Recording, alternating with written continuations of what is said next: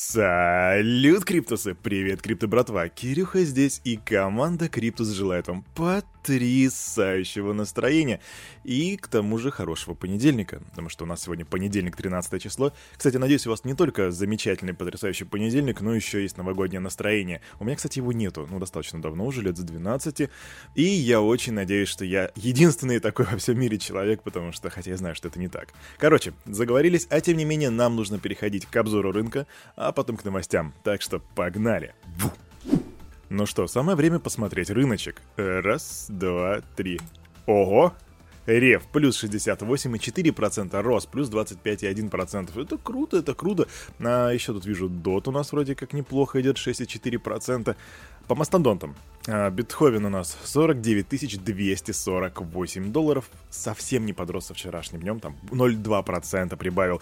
Эфириум 4027 баксов, немножко в просадочке. Поэтому доминация биткоина сохраняется на уровне 41,2% при рынке с капитализацией 2,26 триллиона. И индекс страха и жадности 28. Вот прям топчемся на месте. Ничего не меняется. Почти что, не знаю, по-моему, уже пятый день мы находимся вот в таком лимбо, крипто-лимбо, если можно его так назвать. Ничего не меняется.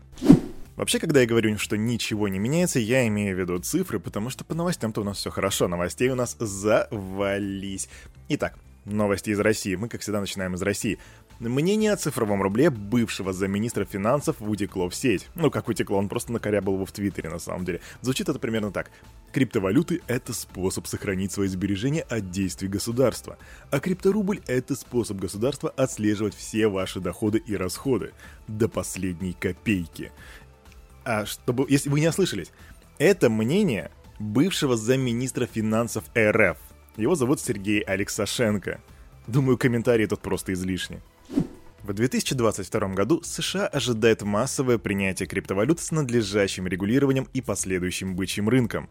Такое мнение выразил стратег Bloomberg Майк Маклоун в новом отчете. По его словам, рост криптовалют в 2021 году связан с денежно-кредитной политикой развитых стран, которые стремились смягчить экономический кризис на фоне пандемии. Вообще, Маклоун уверен, что в 2022 году Федеральная резервная система США свернет программу экстренного стимулирования экономики, потому что будет рост инфляции и будет расти рынок труда.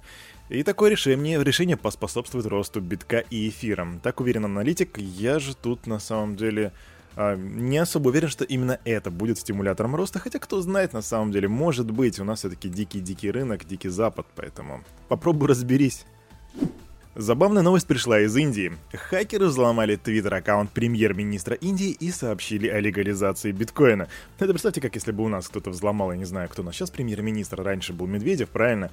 Кто-то взломал бы его аккаунт, и там бы сообщили о том, что у нас принимается биткоин. Примерно то же самое произошло в Индии. По сообщению офиса Наренды Моди, так зовут премьер-министра, злоумышленники взломали его твиттер, но под контролем хакеров аккаунт был очень недолго. После взлома в аккаунте Моди опубликовали пост, сообщавший, что Индия официально наделила биткоин статусом законного платежного средства, а также, что страна закупила криптовалюту, которая будет распространяться среди граждан. И еще раз, крипто-братва, представьте, что если бы это было написано в Твиттере у Медведева, какая реакция была бы у россиян? Еще один разработчик Bitcoin Core покидает свой пост. Его зовут Самюэль Добсон, и он имел прямой доступ к Bitcoin на GitHub и мог вносить изменения и улучшения в программное обеспечение криптовалюты. Но он также отвечал за безопасность протокола. Добсон принял решение об уходе. Официальная причина звучит так. Получение докторской степени, и у него просто-напросто нет времени.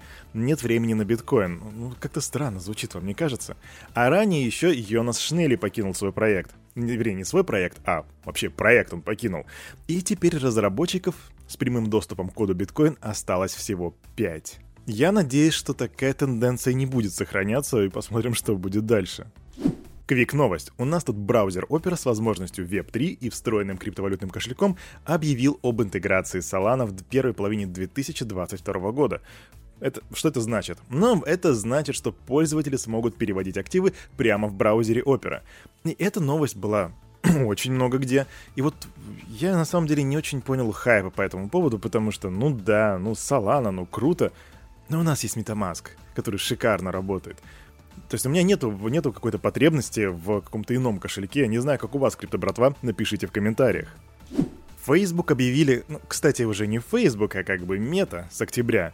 Они объявили, что запускают приложение Horizon Worlds в США и в Канаде. Там пользователи VR от Facebook могут создавать свой аватар и бродить по виртуальному миру, чтобы играть и взаимодействовать с другими. Также Facebook заявили, что потратят около 10 миллиардов баксов в течение следующего года на разработку и создание метавселенной. Также господин Цукерберг надеется, что в течение 10 лет мета достигнет 1 миллиарда человек. Знаете, я вам оставлю в комментариях в Телеграме ссылочку на видео, как все это выглядит. Ну, раз заговорили о метавселенных, то у нас тут Билл Гейтс допускает отказ от Zoom и Skype в пользу метавселенных к 2024 году. Он заявляет, что через 2-3 года большинство виртуальных встреч будут проходить уже в метавселенных, а не в Zoom и в Skype. А идея заключается в том, что в конечном итоге вы будете использовать свой аватар для встреч с людьми в виртуальном пространстве, которое имитирует ощущение присутствия в реальной комнате вместе с ними. Для этого вам понадобится что-то вроде VR-очков и перчаток с захватом движения. А знаете, крипто-братишки и крипто-сестренки, парню у микрофона уже почти тридцок, почти что дедушка. И, возможно, он, устарел и не понимает кайфа VR. Но вот что я вам скажу, я понимаю прекрасно толк в практичности. Так вот, эта штука, она абсолютно непрактичная. Ну да, там игры прикольные, все такое, но ходить с кем-то навстречу в VR, поугарать, там, покекать можно, там, застримить что-то, ладно, понимаю. Но большинство встреч в реальном, виртуальном мире, не знаю. Я больше отдаю предпочтение очкам дополненной реальности, потому что эта штука реально работает, это классно, я пробовал их. Ну давайте слушать дальше, что говорит Билл Гейтс. Нам еще есть над чем поработать, но мы приближаемся к черте, после которой технологии действительно начнут повторять опыт совместной работы в офисе. Так заключает Билл Гейтс. И совместная работа в офисе, VR, все вот это. Хоть убейте. Не понимаю, сложно. И у нас тут очередной взлом. В этот раз взломали Askendex, это ранее известный как Bitmax. Они лишились... Красивая цифра, на самом деле. Такая поэзия цифр. 77,7 миллионов баксов. Хакеры украли токены из горячих кошельков Ethereum, Binance, Smart Chain и Polygon. Не в смысле Binance и Smart Chain, а Binance Smart Chain. Это я так произнес просто. Холодные кошельки не пострадали. Биржа компенсирует убытки из собственных средств. Активы пользователей не будут затронуты. Однако сумма убытка все-таки будет суммой убытка, и они потеряли 77,7 миллионов долларов. Самое время поговорить про NFT-шечки. У нас тут Киану Ривз рассказал об отношении к NFT, метавселенным и криптовалютам. Киану Ривз, ребята. Нео, Джон Уик, чувак из 47 Ронинов было, да, по-моему? Короче, не помню. В общем, обалденный актер, у меня супруга его любит, я тоже его люблю. И он сказал, что он не сторонник NFT и метавселенных, созданных технологическими корпорациями вроде Мета, но держит немножечко криптовалют. Совсем чуть-чуть, капелюшечку. А об этом он рассказал в интервью The Verge. И тут интересная фраза, которую он сказал, звучит примерно так. Можем мы не допустить, что метавселенная была похожа на изобретенную Facebook? Такой прям камень в огород Цукерберга. Однако сам потом Ривз дал комментарий, что он ничего против корпорации Цукерберга не имеет. Но по его словам, сама концепция метавселенной намного старше идеи мета. А виртуальный мир, который возглавляет Big Tech компания, по типу Facebook, больше похож на антиутопию. Вот, кстати, вы когда-нибудь думали об этом вот именно с этого угла? Ведь чувак-то прав.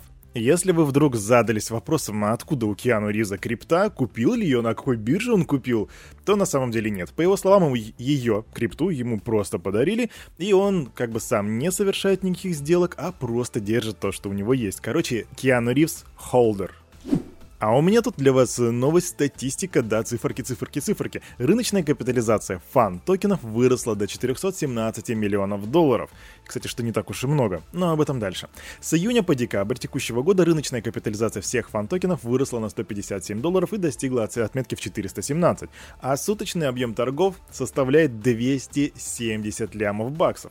Самыми популярными являются токены PSG, это Paris Saint-Germain, или не знаю, в общем, я не фанат футбола, извините, если неправильно произнес, и Сити, это Манчестер Сити, выпущенные компанией Socios на блокчейне Chiliz. И вот то, что для меня в этой новости интересно, помимо того, что рынок фан-токенов растет, и это круто, серьезно, я считаю, что это одно из будущих применений блокчейнов и так далее, но вот комментарий Александра Дрейфуса, это CEO Socios, вот что он говорит. Токены спортивных команд не являются криптовалютами. Это цифровые активы, которые позволяют фанатам быть ближе к команде и активно участвовать в ее жизни. Видите, этот чувак правильно разделяет криптовалюты и криптоактивы. Это очень важно, ребятки. Это одна из самых больших ошибок, которые допускаются при обсуждении блокчейна и криптопространства. Вам, если вы не знаете, нужно знать разницу между криптовалютами и криптоактивами. Бесполезные криптопанки. Вот примерно так называется наш сегодняшний выпуск. А почему? Да потому что недовольство по поводу бесполезности CryptoPunks нарастает. Почему возникает недовольство? А дело в том, что в последнее время все большую поддержку получают NFT-коллекции с реальным применением, а не просто пиксельные картинки без какой-либо цели. Например, NFT-коллекция Bored Ape Yacht Club. Ну, знаете, коллекция, где вот эти вот макаки прикольные. Она дебютировала в апреле и сильно выросла в цене. Сегодня самый дешевый NFT из этой коллекции стоит 52 эфира, то бишь около $200 тысяч. И этот яхт-клуб не просто так называется яхт-клубом, потому что они позиционируют себя как эксклюзивное сообщество и предоставляют различные плюшечки владельцам. Например, они получили бесплатный Mutant Ape Yacht Club, это эксклюзивные товары, и доступ к октябрьскому концерту с участием Бека, Криса Рока и группы The Strokers. Некоторые владельцы NFT от Bored Ape Yacht Club получают еще больше преимуществ, например, коммерческие права на иллюстрации обезьян. Ну, то есть некоторые владельцы NFT макак получают с них еще и пассивный доход. А недавно музыкальный продюсер Timbaland и крупный лейбл Universe Music Group запустили виртуальный групп с участием этих обезьянок. Также бренд Bored Ape Yacht Club начал сотрудничать с Adidas. Ну да. В рамках метавселенной. В то же время владельцы CryptoPunks все чаще критикуют Larva Labs за отсутствие какой-либо активности и нежелание проводить интересные мероприятия. И это уже отражается на цене. Минимальная цена NFT-обезьяны выросла с 30 эфиров до 52, в то время как цена CryptoPunks упала с 80 до 68. Криптопанки по-прежнему имеют огромную популярность, но уверенность некоторых коллекционеров, а вместе с ней и цена токенов постепенно снижаются. Насколько это связано с успехом NFT-обезьян, неизвестно, непонятно, неясно, но расходящиеся ценовые тенденции как бы сигнализируют о наличии какой-то проблемки. Хотя по-прежнему есть большое количество людей, которые считают, что владение CryptoPunks не должно предоставлять никаких дополнительных стимулов, льгот и плюшек. Коллекция просто должна существовать. И вот здесь появляется логичный вопрос. Так а кто же прав? На самом деле прав рынок. Насколько будет рынок диктовать свои правила, настолько будет изменяться политика компаний.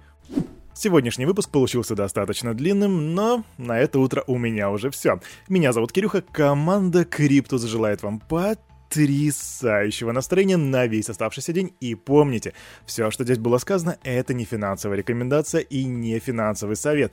Делайте собственные ресерчи, развивайте финансовую грамотность, прокачивайте критическое мышление. Люблю, обнял, до свидания.